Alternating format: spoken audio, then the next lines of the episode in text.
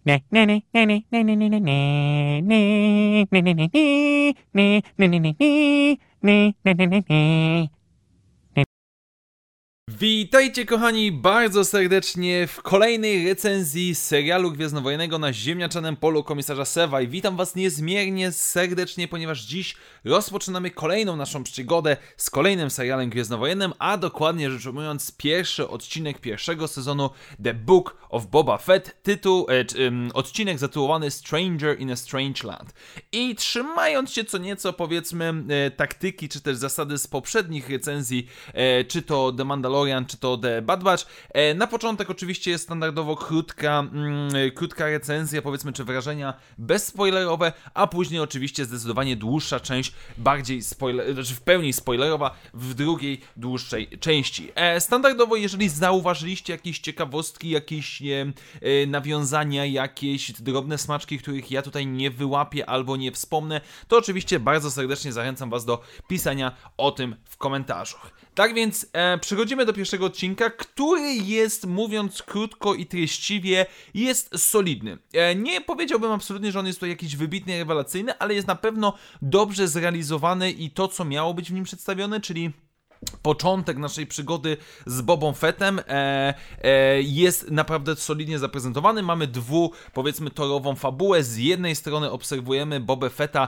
e, który rozpoczyna swoją przygodę jako m, mm, przywódca organizacji przestępczej, kiedy zaczyna wchodzić w buty Jabby. Natomiast z drugiej części, e, czy też powiedzmy teoretycznie większej części tej historii, mamy pokazane jego e, przygody od momentu powrotu Jedi, czyli od momentu, kiedy znika w Sarlaku i jak dalej wygląda jego przetrwanie na pustyni, które nie jest e, jakieś ciężkie do wyjaśnienia, znaczy można było się spodziewać takiego obrotu akcji.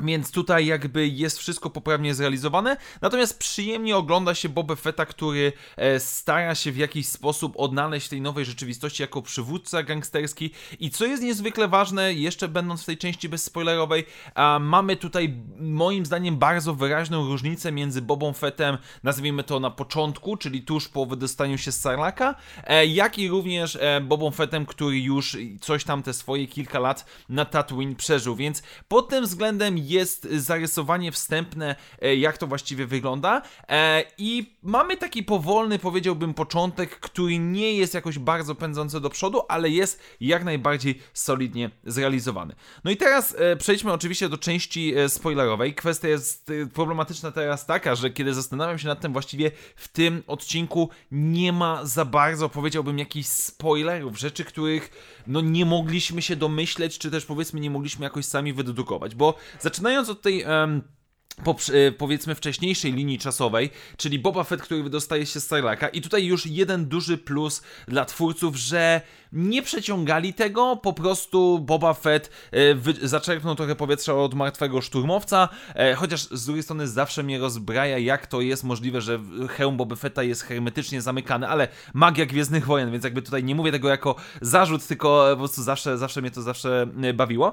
Natomiast i, i po prostu wykopuje się z, ze Sarlaka i bez sił pada na pustynię i tu jest ok, jak najbardziej w porządku, nie ma jakiejś gloryfikacji i tu już widzimy cały, cały powiedzmy powiedzmy punkt wyjścia dla fabuły, ponieważ Boba Fett, który zostaje okradziony przez e, Javów, który dostaje od nich piękną kolbą w twarz i naprawdę bardzo mi się podobało wykonanie tej sceny, e, który później trafia w niewolę u Tuskenów, jest widać po nim tą taką walkę. Nie jest przyzwyczajony do bycia na takiej pozycji, gdzie musi powiedzmy w pewien sposób poddać się względem innych, gdzie nie ma swojej zbroi, gdzie nie ma tej swojej pewności siebie, e, ale jednocześnie nadal nie może się z tym pogodzić. I to jest widoczne przez cały ten aspekt związany z Tuskenami. Tuskenami, którzy są ciekawi, bo jest to, y, ja zakładam, że jest to jakiś inny, nowy klan Tuskenów na Tatooine. Widzimy to po ich strojach, to nie są już takie klasyczne, kremowe stroje, które um, widzimy między innymi w filmach, e, tylko bardziej akcenty czarne, coś e, bardziej chyba statyczny e, tryb życia, chociaż te namiociki oczywiście można złożyć bardzo szybko, zakładam, e, więc pod tym względem tutaj jest jak najbardziej w porządku. E, natomiast jeżeli chodzi o wątek z mm, obecnymi czasami, widzimy Boba Fetta w zupełnie innej sytuacji. Mamy wspominkę o o tym, że powracają do niego sny. Zakładam, że chodzi tutaj o sny związane z Kamino oraz śmiercią jego ojca. Mamy Boba Fetta, który wbrew temu, co Fenning Shen mówi do niego co jakiś czas, um, stara się rządzić po swojemu, który też najzwyczajniej w świecie po ludzku nie odnajduje się w tym, o co właściwie w tym chodzi. E, nie odnajduje się na zasadzie takiej, że przychodzi do niego akwalisz, który coś bulgocze w swoim języku, a on nic absolutnie nie jest w stanie zrozumieć. Cała dyskusja z powiedzmy ma, e, majordomusem e, tego, jak on się nazywa, burmistrza Mos Espy jest y, takim jednym wielkim ciągiem nieporozumień, no bo, no dobrze, ale co, co, co nam przyniosłeś? No, wdzięczność mojego szefa. I coś jeszcze? Nie, no to to jest wszystko. Aha, no ale wiecie, teraz wy musicie mi coś dać, ale o co chodzi? Więc jakby takie niedogadywanie się, niepewność, sam fakt tego, kiedy Boba Fett przyznaje, że ty, ja dla tego Trando przecież niedawno pracowałem, jest, jest w jakiś sposób urocza i jest w jakiś sposób... jak najbardziej w porządku.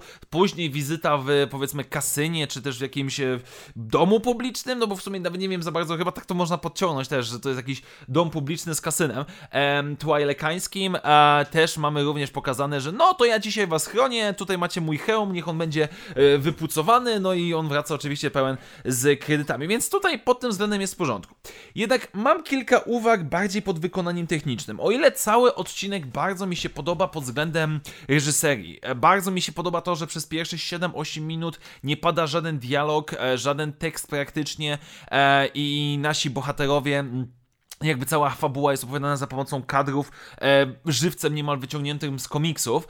Um, o tyle mam trochę problem już, kiedy pojawiają się jakieś postacie nieludzkie. To znaczy, Gamoranie bez ciuchów wyglądają dziwnie, znaczy się, jakoś myślałem zawsze Gamoran sobie wyobrażałem jako bardziej takich masywne świniaki, a tutaj wychodzą takie w miarę jakoś bardziej e, wychudzone. Również e, czteroręki potwór Goro z Mortal Kombat, którego widzimy, e, kiedy Boba go pokonuje i imponuje w pewien sposób Tuskeną w ten sposób.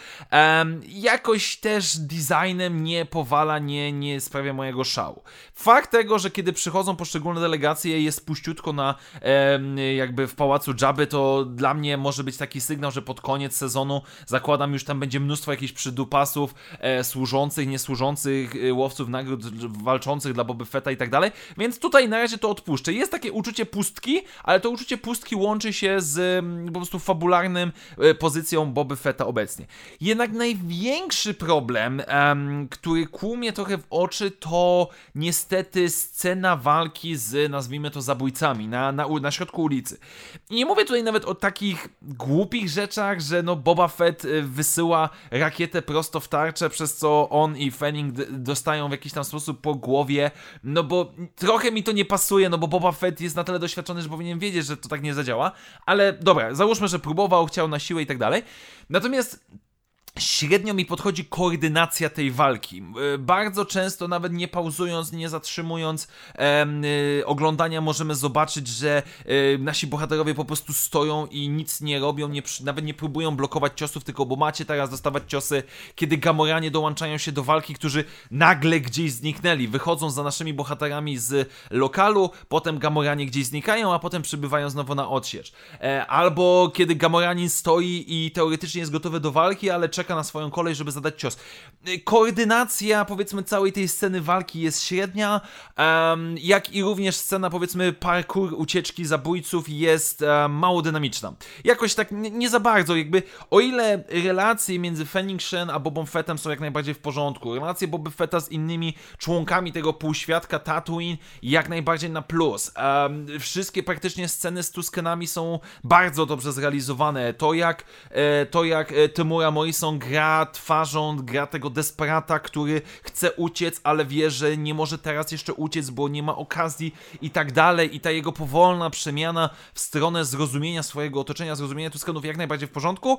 Niestety wykonawczo e, te sceny walki z zabójcami i i, i parkour, no, no, po prostu są średnie, co, co najwyżej średnie i mi to przeszkadza.